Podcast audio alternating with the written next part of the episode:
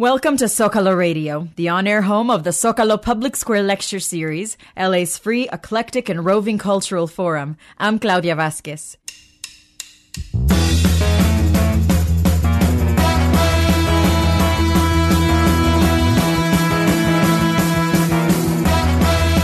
Tonight on Zocalo Radio, a panel of industry insiders and expert observers David Ginsburg, professor of entertainment and media law at UCLA, Aaron Mendelsohn, board member of Writers Guild of America West and co founder of writer owned production and distribution company Virtual Artists, Los Angeles Times columnist Patrick Goldstein, and Charles B. Slocum, assistant executive director for the Writers Guild of America West, will dissect the lengthy strike by the Writers Guild of America.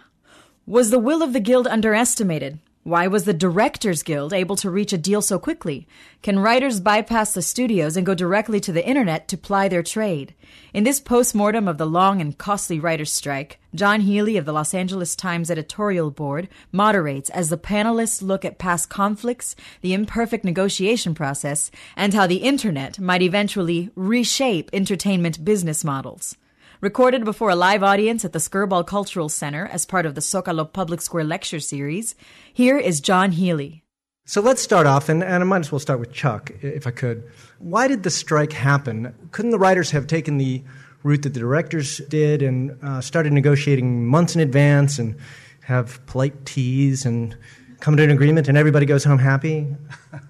Well, the, the, short answer to that is we weren't invited to any polite teas at that point. We were sent into a room with the AMPTP, which are nice enough people individually, but they're the labor lawyers from the studios. And, you know, we basically hit a brick wall in that environment. And uh, I think, you know, when we finally got down to it, it was a, a couple week negotiation when the CEOs were involved. And uh, I think that could have happened. I mean, I, I think it's a fair thing to say that if the deal that we just ratified was on the table on November 4th, there would have been no strike. But that deal was not on the table on November 4th. Uh, a whole different deal with a lot of you know, negative changes to our contract and nobody to really negotiate with to make it better uh, was what we faced. I think that, that's the process answer to that, to that question. And we started in August. I mean, we actually did commence early negotiations in August, two or three months before our contract was up. That's absolutely right, as Aaron says. I think there was a fundamental problem, and, and someone from the, the, the studios would have to answer this. But uh, the, the technologies were very mature. They, they, they'd been brought out into the marketplace. There was a dispute about how the residuals should be paid, so we had to negotiate new terms. So the issue was ripe, but uh, we just didn't, just didn't have a, a fruitful avenue to negotiate at that early point. Well, there's been a lot of discussion, or maybe it's conventional wisdom, that the new media piece of this was the most important piece. But if you look about at the amount of money that's being made in new media, it's got to be far less than, than was tossed away in the weeks on strike. So, uh, Aaron, why don't you take that? Why, why did writers care so much that they give up so much real money in pursuit of something that might turn out to be a, a chimera? Well, what you just said is what uh, the companies said to us in 1984 about uh, home video.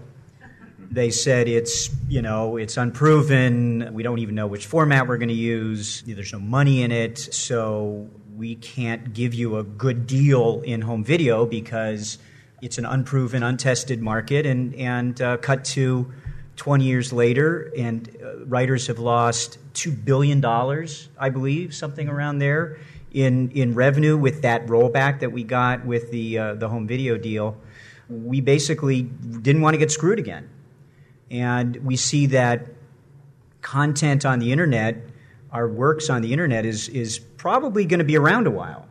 And we did not want to, uh, to, to sell out our future, even though right now it's a, it's, a, it's a nascent marketplace and there's not a lot of money in it yet, but there will be someday. And, and with, the, with the internet merging with the, the living room experience, it's only a matter of time before television and, and, and watching you know, movies and television online are the same thing.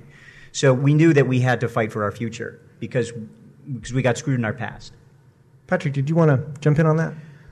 Well, I'm not sure it's uh, quite that simple. I, I don't want to be the studio apologist here, but since we don't have anyone from the studios, uh, let me at least offer uh, my uh, when worlds collide analogy about this, which is uh, the timing of this was really important yes, the writers definitely felt that they had been royally screwed in the past, and they had gone out of their way to get rid of their old union leadership and uh, elect a much more aggressive, militant leadership who were ready to strike, who were ready to take this issue to the studios. You have to also remember that the studios, especially the television networks, see their business model falling apart. Their advertising is going down, down, down. They look at record companies and how their business model has collapsed. They look at our newspapers and see how our business model is collapsing. And they have definitely have grave fears about how they're going to deal with the future. And I believe all of those great internet videos that we saw where all of the uh, studio chiefs go before Wall Street and say, We're going to be making tons of money on the internet in just a few years. And I know they say that, but I also have seen the real, the most uh, visionary of the studio chiefs, Peter Chernin at News Corp, gave a fascinating speech in London a few months ago where he said, We don't know what the future is. We're willing to take a quarter of our business and just throw it against the wall and see what works. Uh, there is a, a grave concern on the part of the studios that they didn't know what the future was. And certainly the writers had a grave concern of, uh, we know what happened to us in the past. I think that was a big collision. And I, I think that was going to happen no matter what. But, but you have to understand that the, the offer that we were, the, the proposals that we were making were uh, a percentage of revenue. So if they were making zero, we were making zero. If they were making $10, we would make, you know, 2% of that. It wasn't like we were trying to stick them with some kind of, you know, outrageously high flat fee that would, uh, would be more than the, the uh, revenue that they were generating. So, you know, we, we came in with a very fair, when you make money, uh, we'll make money kind of proposal, and they said no. They said no. Well, and, and I, I certainly agree with that. I think that when we get into the issue of tactics, I, I think they underestimated the, the strength and the solidarity of the union. Right. I really think they thought the, the guild leadership would be unable to keep their union out in a long strike. And they, were, they tested. I think they tested that theory and they were proven wrong. David, you look like you wanted to say yeah, something. a couple of things. The, the, first is I'm probably, I think, the only lawyer on the panel, so I want to start by uh, disclosures. I, I do not sit here as a representative of the Alliance of Motion Picture and Television Producers, but I have been for many years a, a producer.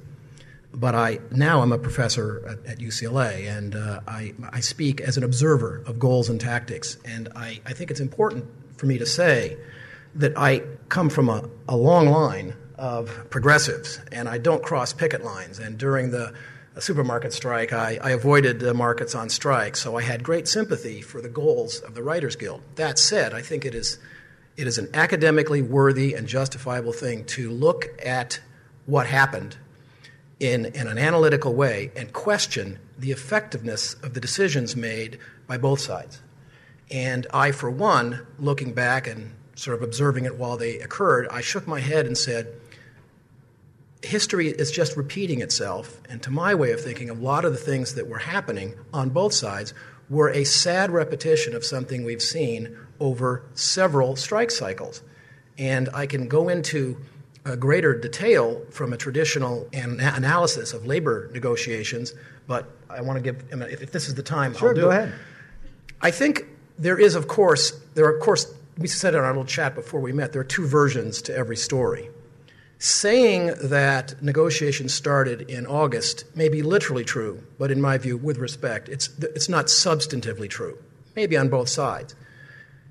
In traditional negotiation theory, there is something called an X move and something called a Y move. And if anyone who has studied formal negotiations, they will know that an X move is an aggressive or an assertive move, and a Y move is a conciliatory move. And basically, if you analyze where the uh, alliance and the union really began to catch fire between each other, they both collided with a classic X move.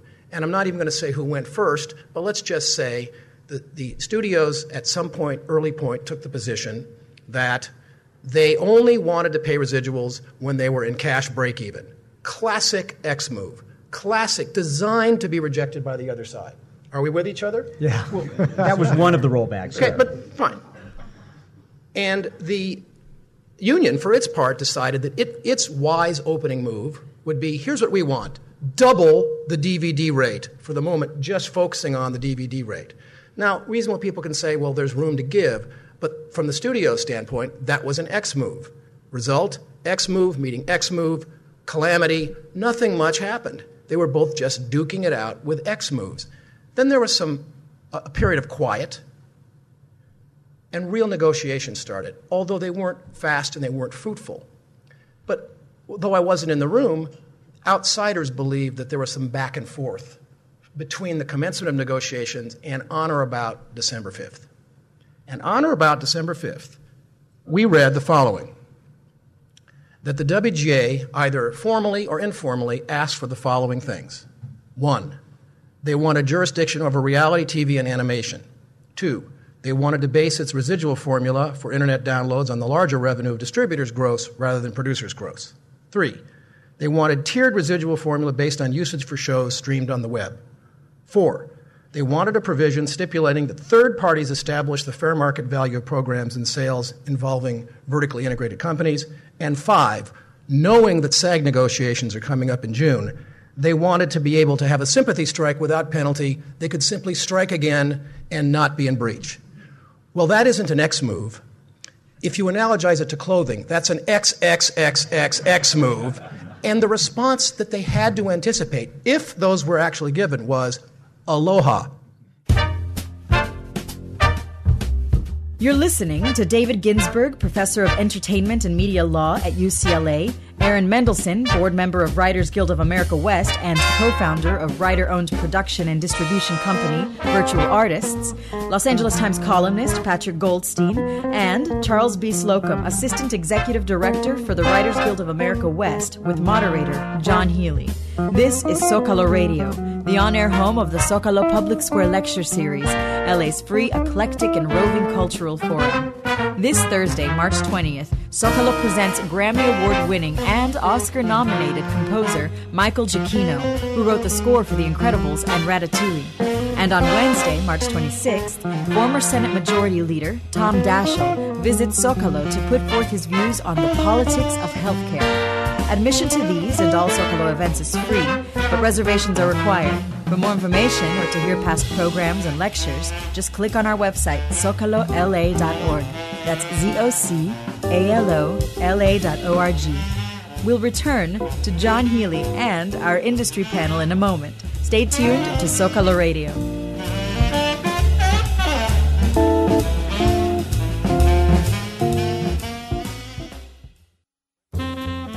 You already know how to get KPCC on your radio and your computer. Now you can get NPR and KPCC News on your cell phone or PDA. Go to kpcc.org to learn about NPR Mobile from KPCC. You can get hourly headlines, news stories, or hear the Wait, Wait, Don't Tell Me quiz, all whenever it's convenient for you. NPR and KPCC News on air, online, and now on the phone, too. The new governor of New York is legally blind. In the political game where body language and nuance are like a second language, how will David Paterson navigate the helm of the Empire State? You'd be surprised at the technology crafted for the blind. I'm Patt Morrison. Los Angeles Congressman Howard Berman takes the chairman's gavel on the House Foreign Affairs Committee. He's here to talk about what his international priorities are as new bloodletting hits the East and the Iraq War enters its sixth year. He's here Monday beginning at 1 p.m. 89.3 KPCC reaches an audience of over half a million informed, active, and educated listeners. To learn how your organization or business can reach this audience, call Julie at 213 621 3592 or send an email to underwriting at kpcc.org. I'm Ted Chen in for Larry Mantle. Coming up Monday on Air Talk, Larry talks about a recent study which shows many products like soaps and shampoos that claim to be green really aren't so environmentally friendly. Then, if you think the laws of physics are unbreakable, you want to hear from the author of a new book who says what's impossible today might be plausible in the future. Possibilities include teleportation and telekinesis. Beam into Air Talk at 10 a.m. Monday on 89.3 KPCC.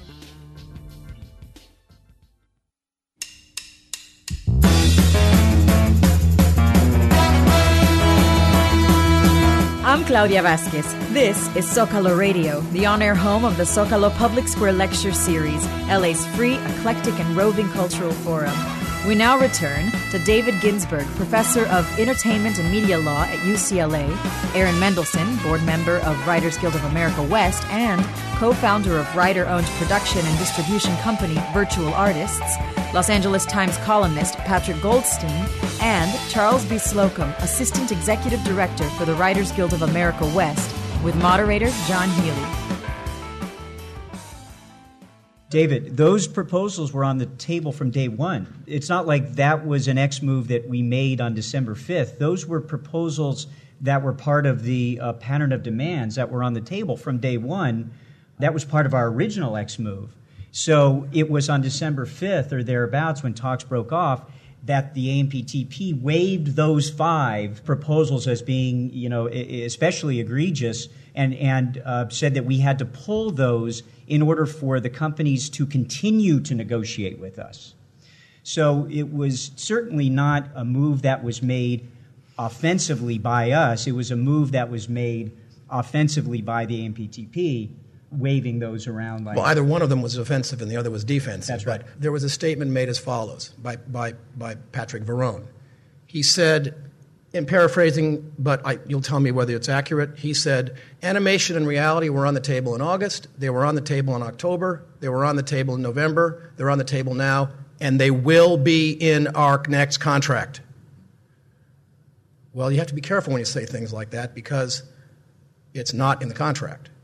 And what I'm getting at is not whether he was entitled to say that or not whether it's a worthy goal, but I think on both sides, until an environment was created where a meaningful discussion could be had, it was going to be public and or private X moves facing X moves, and that's not an environment for moving labor negotiations forward. I think there's a lot of, of, of truth in what you're saying. Let me just note that we got two and a half of those five things. So whatever X moves are, you do get some of them apparently. So if you consider them blocking moves, I mean, we'd already taken DVD off the table prior to that, a month earlier than that December date. And we were doing other things that were signaling that we were prepared to negotiate. What would happen is both of the two times, the two major times that talks broke down, was when the companies left the table and put a classic X proposal on the table that was designed to be rejected by us. So, for whatever reason, the companies wanted to pull the plug on the negotiations twice. We never left the table. We were always willing to be sitting there continue talking, work through things, find something to talk about. It, it was the studios that said, you know, we're not going to continue talking. I mean, literally on the on the on that December seventh uh, Friday, they had given us this ultimatum of six things we had to agree we would never talk about again, and they didn't wait for our answer. That's right. They didn't wait to us for if we wanted to concede and say we'll take all six things off they had said, We're not going to wait for your answer. Send us a letter if you're ever going to read. Because they knew we wouldn't and couldn't. We had spent two hours the day before on one of those topics. They knew that it was not something that we could agree to, you know, at 5 o'clock on a Friday afternoon in the, in the middle of the negotiation. It was tantamount to conceding the, the central issues. So, for whatever their, their tactical desire, I think they, the companies did want to blow it up the two times that the negotiations broke down. That was never our goal. Well, Patrick, I don't want to take your time, but there's no, again, this was, uh, by the way, as a reporter, uh, you know, I would talk to the big shots at the studios and I'd talk to the writers, uh, TV writers, screenwriters I knew, and, you know, it was the classic uh, men are from Venus and women are from Mars. I always felt like I was having a completely different conversation with each side, and it seemed to bode very poorly for there being any settlement. I think everyone had their own motivations. I think the biggest tactical error the studios made was putting on, t- trying to take residuals uh, off the table because I don't think they realized that was the single issue that united the uh, what I would call the upstairs and the downstairs of the Writers Guild, the working writers and the non-working writers. To that, ev- to everyone in the guild, residuals was a grail that you mean, was you mean not causing residuals to be based only after break right. even. Yes. Okay. Yes, which in in the mind I think of, of X move. Of, yes, it was an X move. And I remember when the strike vote was being taken, one of my writer friends called me and he said, "You know, I got two pieces of uh, things in the mail. I got the uh, letter whether I should um, approve a strike vote, and I got one of my residual checks. He said, So you know what I'm going to be voting. I think everyone felt that was a, uh, a grievous error on the part of the studios because you don't want to unite your enemy, and I think it did. I think that was one big tactical mistake on the studio side.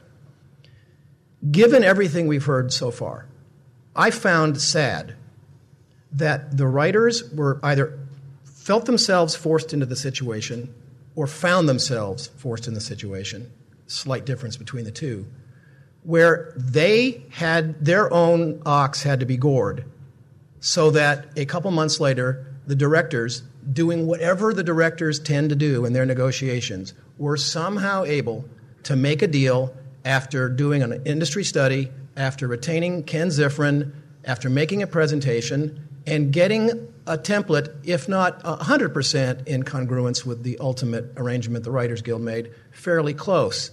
Now, I know that the immediate answer is that would never have happened without the writers bloodying themselves, and some would say the city, in a prolonged strike. But I have to ask the question is it inconceivable that next time around, just for the hell of it, that the Writers Guild in August hire Alan Wertheimer to do a study, to sit down, to make the same sort of stylistic negotiation that the directors did. The worst that could happen is they have to gore themselves three or four or five months later. But maybe the best thing that happen is things will work out the way they do for the directors. And the you know, I just I, I've looked at these strikes, and the same cycle happens. In 1988, there was 22 weeks of striking, and the Directors Guild waltzed in and made a deal. It's try to. All right, but let me answer your question. The the none of the factors you cited were the deciding factor in the DGA progress.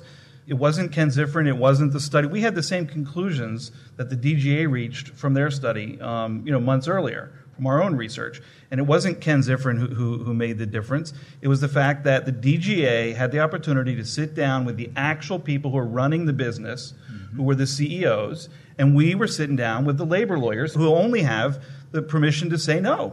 And by the and way, so so so yes, if we had had the opportunity to sit down with the people running the companies earlier, we would have had a deal earlier. We, we David, we asked to meet with the CEOs back in September. We we made the the, the exact same reach to the CEOs to, to sit in a room informally and talk with the CEOs in September, and they turned us down the, the AMPTP and Nick Counter turned us down. I mean, it was so we actually tried to to to to foment the exact informal setting, talk directly to the decision makers that the DGA ended up getting long before our contract was up and they wouldn't give it to us. They said, no, go talk to Nick Counter and the lawyers. But let, let me just make one, one, one final observation about the, the, the, other part of the problem with the, the AMPTP structure.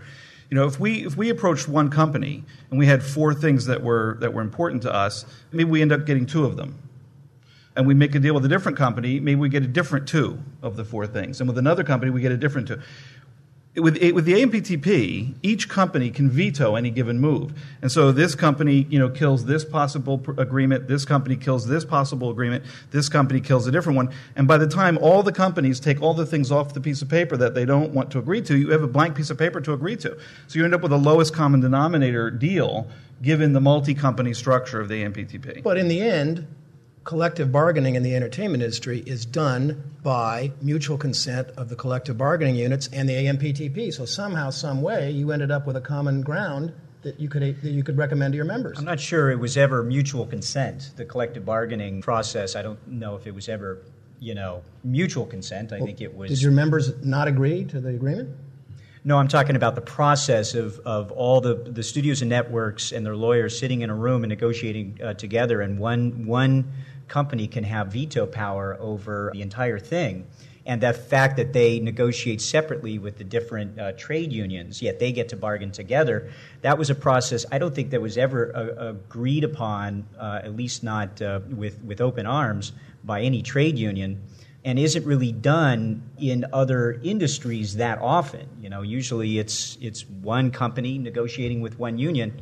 So the process has been broken for a long time. It's not, a, it's not an ideal negotiating process. It has largely worked to the favor of the companies for the, for the past 50 years. And the fact that SAG stood by us this time around and, and uh, the, the, Teamsters and a lot of other unions, I think was sort of a, was a, a way of kind of demonstrating to the studios and networks that we could sort of do our own version of collective bargaining. I think that got us uh, you know, a few extra days of the, of the strike. But it's never been a great process. It was always Lew Wasserman coming in and, and, and like saying, okay, what do you guys want? What do you guys want? Okay, that's acceptable. That's not so acceptable. Let's go home. Lew Wasserman wasn't in the process until the very end when, when Les Moonves and Bob Iger and, and Alan Wertheimer on our side talked about, like, did a real negotiation, sat down and did a, a, a real negotiation instead of the kabuki theater that, and, that and Peter pre- Chernin. created, and Peter Chernin, exactly. Well, let me ask. Let me ask everybody. D- do you think that the the landscape of the entertainment industry, looked at from a high altitude, has changed post strike? Given the, some of the moves the studios and, and, uh, and other employers made during the strike, and do you think that things will return to the baseline, the pre strike baseline, or that there have been some subtle and not yet fully understood permanent changes? I definitely think there have been some subtle and not yet fully understood changes. I think that the studios will look back at this as the time when they gave a lot of writers the idea that they could do business without the studios. Well, let's talk and it about accelerated that. that, that trend. The one, that's something that we heard a lot of rhetoric about that during the strike that that writers would discover how to use the internet to disintermediate the studios, to retain more control over their work. Was that just talk? Does that actually happen? Here's a structural difference that, that makes this possible. In the traditional media, the studios have created successfully a lot of barriers to entry. It's very hard to start up a new, a new movie studio right? It's very hard to start up a television network because you can't get the network, the broadcast licenses and the best channels on cable. It's very hard to get a, uh, you know an output deal from HBO that's going to pay you as much as a big studio with a lot of throughput uh, can get. That's not as true on the internet. Now, you know, we're, we're not we're not uh, you know believing all the hype and think that this is going to change the industry radically quickly, but this is the beginning of people looking at the internet without the barriers to entry finding outside investment money that can fund the productions. And it's going to have to be a transitional business plan initially where traditional media plays a part in it. But in the long term, it's not clear that studios can create the same barriers to entry on internet delivery that they have created in traditional media, and that's the opening. And in that, television, that writers have woken up to in, in this in television, the strike. The early day, if you remember the early days of television, you had Texaco Theater, you had you know Geritol Presents, you had a lot of direct relationship between content creators and sponsors, and then very quickly networks imposed themselves in the middle of that process. I just came back from uh, spending a number of days in New York meeting directly with ad agencies and brands to tell them about my, my venture virtual artists and the fact that Hollywood writers and talent want to start talking directly with advertisers, you know, the, the ones that have paid for television for many years.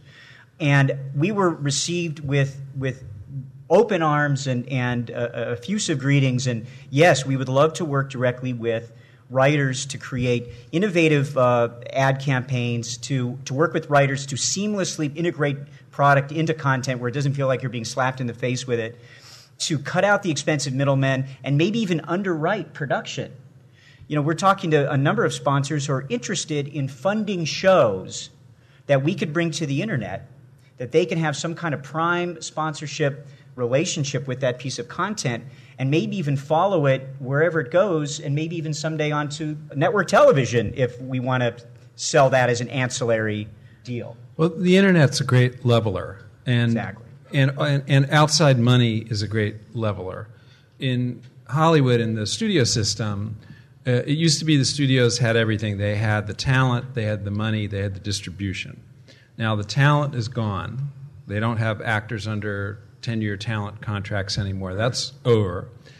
The money has now opened up where one of the movies that was up for Best Picture this year, Michael Clayton, now it was still distributed by a studio, but the studio didn't want to put up any money for the movie. And the filmmaker, the, the writer, turned out to be the writer director, went to his agent, who's been cultivating relationships with billionaires who want to get into the movie business. He went and met with one guy, a real estate developer who had a lot of money. He pitched him the story, and the real estate developer said, I'd like to make that movie. And based on that, he had $20 million and he had George, got George Clooney and he made a movie. Now, that's the beginning of a big breakdown in, the, in, those gate, in that gatekeeper mentality at the studios. And I think we're going to see the same thing happen on the television side. So, what happened to Sidney Kimmel's business? Well, again, you still have to make good choices. You, you, a lot of the outside money is coming from equity companies, and they're not so interested in winning an Oscar. They just want to diversify their investments, so they will buy a piece of every movie that a studio puts out because you then spread your risk around. It's, it definitely is much more difficult to pick movies if you're only picking four or five movies and if you're picking 20 or 30. We, we agree. But again, with internet being a leveler, how many people out there have watched some great dumb two minute video that someone passed along to you? Studios have to spend tens of millions of dollars to market a new show or a new movie. Your friend passes it along to you, that two minute clip. That's called viral marketing. That is a very radical change that's going to, again, change the kind of content we're going and to see. And it's the most powerful and effective kind of marketing. Viral marketing, word of mouth from a friend, trumps any other kind of marketing efforts that advertiser. That But, but as make. Patrick just noted, the, the cost structure online is very different from the cost structure of working for the studios. If the writers are looking at embracing the internet and using the internet as their new direct to the consumer outlet, are they still expecting to get paid the tens of thousand dollars per 30 minute episode? Some probably, but what we're doing is we're we're incentivizing writers to take less upfront in exchange for significantly more ownership in their projects, and that's something that writers haven't had in 50 years, and uh, we're getting a lot of interest. And it's not an either or, or choice. The writer can still take you know three hundred thousand or five hundred thousand dollars of studio money for a script and and use half of it to finance the next thing he wants to do on the internet. That's right. You're listening to David Ginsburg, professor of entertainment and media law at UCLA, Aaron Mendelsohn, board member of Writers Guild of America West, and co founder of writer owned production and distribution company Virtual Artists, Los Angeles Times columnist Patrick Goldstein, and Charles B. Slocum, assistant executive director for the Writers Guild of America West, with moderator Jon Healey. For information or to listen to past broadcasts, just click on our website, zocalola.org. That's Z O C A L O L A dot O R G. We'll return to Jon Healey and our industry panel in a moment. Stay tuned to Zocalo Radio. Do you have an old car, truck, or boat taking up space in your garage? Give it to KPCC. Donating your used vehicle goes a long way toward paying for the news and information you count on each day. It takes just a couple of minutes to schedule a pickup, and we'll send you a receipt for your income taxes. Find out more online at kpcc.org or call 877 KPCC CAR. Thanks. Every day on All Things Considered, we bring you novel ideas and remarkable stories. This is really a new development. Oh my God, I will never forget that. You can't teach that kind of stuff, you just have it. We can shock them a little too. Something new, something unexpected, maybe even unforgettable on All Things Considered from NPR News. Weekday afternoon starting at 3:30 on 89.3 KPCC. Looking for some ideas on things to do, where to go, and what to see? Sign up for KPCC's monthly arts and culture newsletter. Delivered to your inbox every month, it contains information on the Southland's cultural happenings. Visit kpcc.org and click on the newsletter's link to sign up. Think elections. Think balanced, in depth coverage on the issues and candidates that matter to you. Election coverage on 89.3 KPCC and at kpcc.org.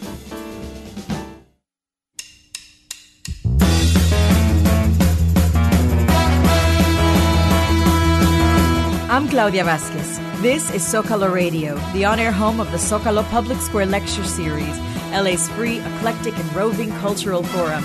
We now return to David Ginsburg, Professor of Entertainment and Media Law at UCLA, Aaron Mendelsohn, Board Member of Writers Guild of America West and co founder of writer owned production and distribution company Virtual Artists, Los Angeles Times columnist Patrick Goldstein, and Charles B. Slocum, Assistant Executive Director for the Writers Guild of America West, with moderator Jon Healey.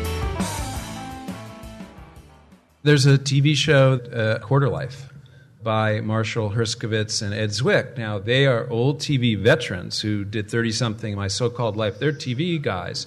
But they took a failed TV pilot and put it on the internet and chopped it up into six, eight minute episodes and experimented. Uh, the jury's out on whether it was a successful experiment or a failure, but the internet is so cheap that you can experiment. You can find out who your audience is. The networks are petrified of Google, not because Google has so much money, which they do, but because Google has a kind of structure. Networks are an advertising medium, and it's a very old fashioned medium. The advertiser advertises, and they do it in a giant, big, spread out way, and they hope they get some of you. But Google knows everything there is to know about the consumer who's been doing a search. And they give you a lot more targeted, specific advertising that trumps the kind of old fashioned advertising model over and over again. That's the kind of thing that you could marry to writers who are going to work in a specific genre or subject matter where there's some real possibilities. Right. Just one thought about Quarter Life. I actually watched all the, the webisodes and, and sort of judged it as it was originally made. But some people would look at that and say one of two things. Either that at the end of the day, their holy grail was to convert it into a TV show, which doesn't really speak that highly of the original model.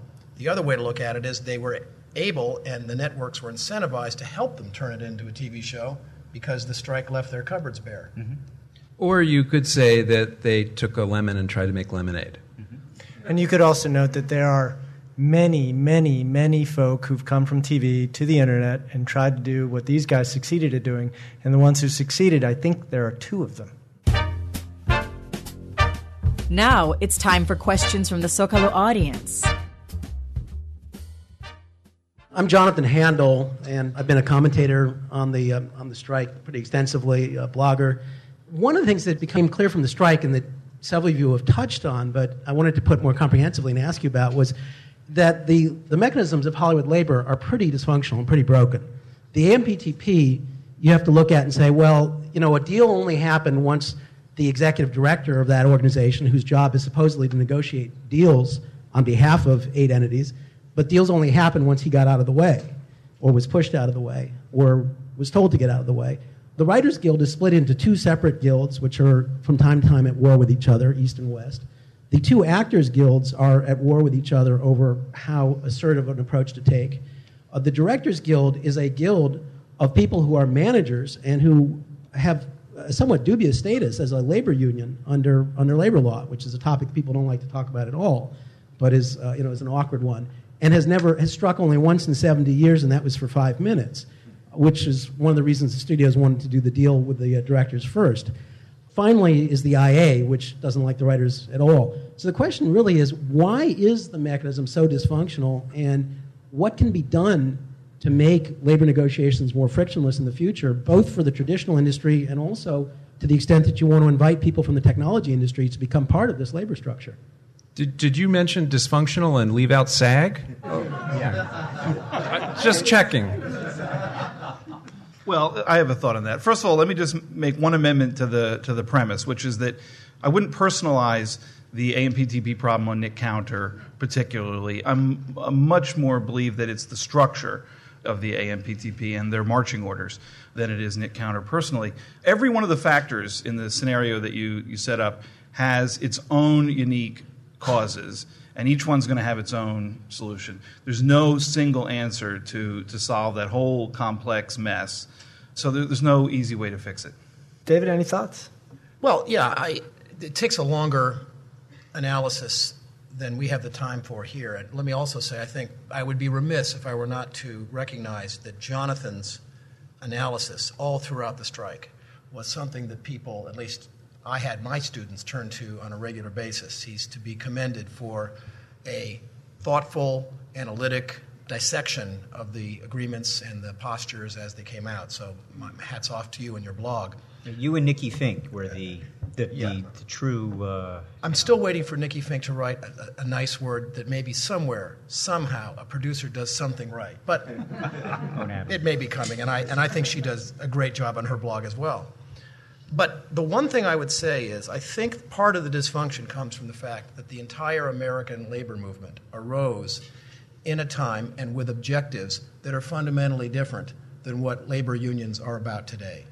In the 30s and the 40s, when we were talking about issues like minimum pay rates and hours per week and uh, the advent of healthcare, and things like that, it, it was easier to understand what labor unions were going after. Now, when the, we're in an environment where the difference, I mean, the general public sees the difference between uh, 0.32% of distributors' gross after 24 runs, but not before the first three years. It's sort of an abstraction that, without being trying to make it look ridiculous, is a different sort of set of objectives for the labor unions than 20 or 30 or 40 or 50 years ago. And I think that is part of the problem. Well, we, I, I agree with that completely. We very much have a different focus. It really gets back to something that, that Patrick alluded to earlier, which is that the structure of the industry, you know, changed historically, and this industry moved to a situation where everyone, most of the people in the industry, work on a freelance basis, project by project. The, the primary reason why the, the unions exist in this town is to set industry wide standards. It would be chaotic if people had to face different policies and different rules and different pay standards, let alone different sources of health insurance or pension benefits, company by company. People don't work for the same studio for a long time anymore. So it's the industry wide standards and benefits that are the, the real hook that the unions have into this town so that a writer knows what residuals they're going to get, what baseline compensation they can count on when they go from one studio to the next. It's not about minimum wage Right, in, and our, therefore, in our context. and therefore, Chuck, with great respect to Aaron, that's why the AMPTP, when it suits the unions, is the panacea because the AMPTP can deliver industry-wide results. In other words, I understand both arguments, but what Aaron was saying is, well, in all other industries, uh, labor negotiates company by company. But the fact of the matter is, the AMPTP delivers industry-wide results, and that's what you just argued for. Th- that's absolutely right. If the AMPTP had instructions to make a deal, to make a good deal, to make a deal that the studios could live with, then there, there'd be a way to negotiate. I mean, literally, they have they have the authority to say no, and any single company can block any given move. And so it's it's a structure designed to only say no. To me, that's the fundamental structural problem. Yeah, and uh, one other thing I don't think we really touched on that I think played a big psychological role in this whole debate, which is by and large, the companies that run Hollywood are very fearful of change. The whole history of Hollywood, they have fought. They have been on the wrong side of almost every kind of innovation and change, going back to talking pictures, to television, to uh, famously to the VCRs. They didn't even want to change from black and white to color when color was invented. And again, they like things to stay the same way when they think they're working. You know, they still deliver. When you go to a movie theater, they still deliver a canister of film. It looks like exactly what they were doing 75 years ago. They're not the people who are going to embrace change. It's going to come from Silicon Valley, it's going to come from somewhere else. Hello, gentlemen. My name is Tanya Barnes. My question is when the strike started, it occurred to me that the members of the AMPTP, at least seven of them, own the major news networks. And I'm just curious, especially to the journalist, how do you feel about the coverage of the strike in the mainstream media? I thought Patrick absolutely rocked. I agree. I thought Patrick did a great job. Well, again, the LA Times is uh, certainly not owned by a major uh, television network. We're now owned by a very interesting uh, entrepreneur. Um, there was a lot of discussion of whether Variety, which is the major trade publication, was suspiciously um, sympathetic to the studio's point of view. Again, I I think they have very good reporters. I think they were simply reflecting their institutional bias more than trying to slant their coverage. And I think the writers, I have to say, the writers kicked the studio's butt when it came to PR in this strike. It was no contest.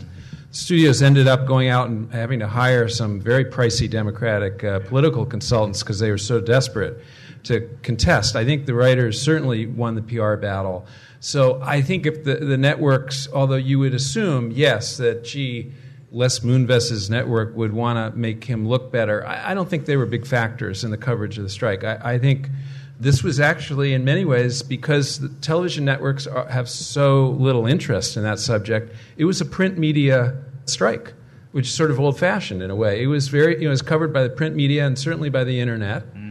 We didn't fare so well with Nikki Finke, I guess, in terms of her thoughts about the LA Times. But um, you weren't alone. Yeah, but we had plenty of competition. I, I don't. Again, I think the uh, uh, the media was surprisingly not such a big player in terms of slanting the coverage. And I also think that institutional biases are a lot more readily apparent to the folk outside than us because we're a collection of individuals. I know if somebody looks back through my stuff, they'll be able to see patterns that I don't see. But I know also that nobody is calling down from above saying, John, you need to say this about the strike on the editorial pages today. What they were saying is, you know, can we keep writing about the strike because everybody is interested in that topic? Well, one thing that's interesting about the strike and the coverage is I told uh, my students that where 10 years ago or 20 years ago, the only place they could probably turn for coverage of a strike was the trade papers and maybe the, the, the major dailies. I actually said to them, get some perspective. Sure, look at the LA Times. Definitely look at Variety and the Reporter. But also look at Nikki Finke. And also look at Jonathan's blog. And also look at the Writers Guild. There were several Writers Guild centric blogs. You know, like any jury that's taking in a lot of disparate facts, they could form a more sort of accurate version in their own minds of what they perceive the relevant issues and, if you will, the truth to be. And, and, and it was only because of the atomization of the internet that that was even possible this time around. I, I think that's absolutely right. I think I can say that the Guild felt like it had to go through traditional media to get its message out less than ever before because we could put our word out directly to our members and the public and the industry interest groups as directly as we ever could by putting on our own website, by having other websites cover it. So the internet provided a, great answer. Mm-hmm. I'm Bill Taub. I'm a longtime TV writer, member of the WGA. I am a full supporter of the soldiers, but not necessarily of the war. I feel that the Guild folded too soon. I would like to ask I compliment Chuck. You did a great job for much less than $2 million that the DGA paid. I compliment a lot less. A lot less. Um, I'm just sorry for what they settled for. Patrick, you are one of the few who, for the LA Times, who really did a great job. You have come out in full support of the DGA template, which I think is a terrible template for us to have accepted, and which is why the studios went to them first. I would like to know why you think that's such a good deal. My uh, column, where I urged the Writers Guild leadership to get back to the negotiating table, was, um, in my mind, widely misinterpreted by certain parties. I felt that that there it was strategically time to negotiate because I felt that once it wasn't that the DGA got a, a, a great deal. It was that the DGA negotiations showed that the studios were willing to shove Nick Counter aside and negotiate directly with the Directors Guild representatives. And I thought that represented an incredible opportunity for the Writers Guild. Everybody can argue whether the Writers Guild got a good deal or not. I think when you look at the recent history of labor negotiations in this country, they got a very good deal. I think the uh, alternative would have been awful. I think the studios would have sat, you know, would have tried to wait them out forever. I think they got a, a surprisingly good deal under the circumstances. And the only w- reason I was supporting the DGA deal was because I thought the big breakthrough was they could negotiate directly with the studio representatives, and that represented a giant change. I don't know if, uh, if you've heard the news, but the deal was ratified today by the membership of the, of the Writers Guild East and West uh, with a 93% approval. I think we found one of the no votes tonight. Yeah, one of the no, Bill. Uh, you know, and, and the reality is, you know, we were at the point of the negotiation where we had maximum leverage because the, the TV season was about to fall apart. The Oscars were about to go away, go, go by the way of, uh, uh of uh, the Golden Globes. And we were able to make some significant gains over the DGA deal, which was already, in, in a lot of our minds, a pretty good starting place. But Patrick's exactly right. Uh, we, were, we would have passed a certain date, and it probably would have gone from a 100 day strike to a six month strike, and then waiting for SAG and not knowing what they were going to do. And and you know how devastating that was on, on the economy and, and, and the below the lines and, and everyone else you know, we reached a point where, you know, yeah, we're not happy about the 24 day window and, and, and some other points in the contract, but we're very, very pleased about getting distributors gross. We're very pleased that in the third year of the contract, it switches to, you know, on streaming, ad supported streaming, it switches from a flat fee to a percentage. So there were, you know, we got jurisdiction over the internet. I'll just close with this one note to bear in mind with audiences fragmenting and advertisers running to all sorts of new venues to get a three year contract that gives you more basic money every year, just that in and of itself is something probably to celebrate.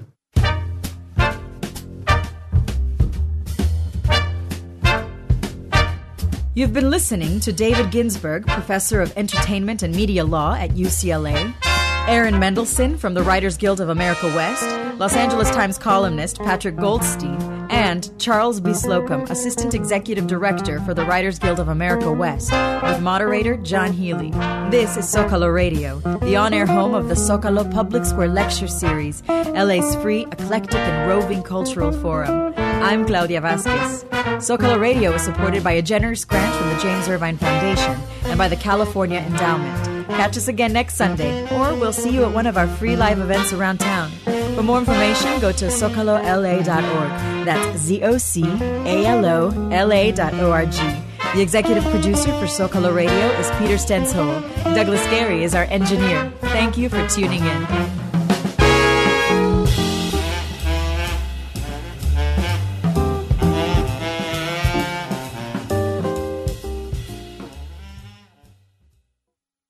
Programming. Support for this public radio podcast comes from Acura, featuring the Acura TL with Bluetooth phone connectivity. Learn more at Acura.com.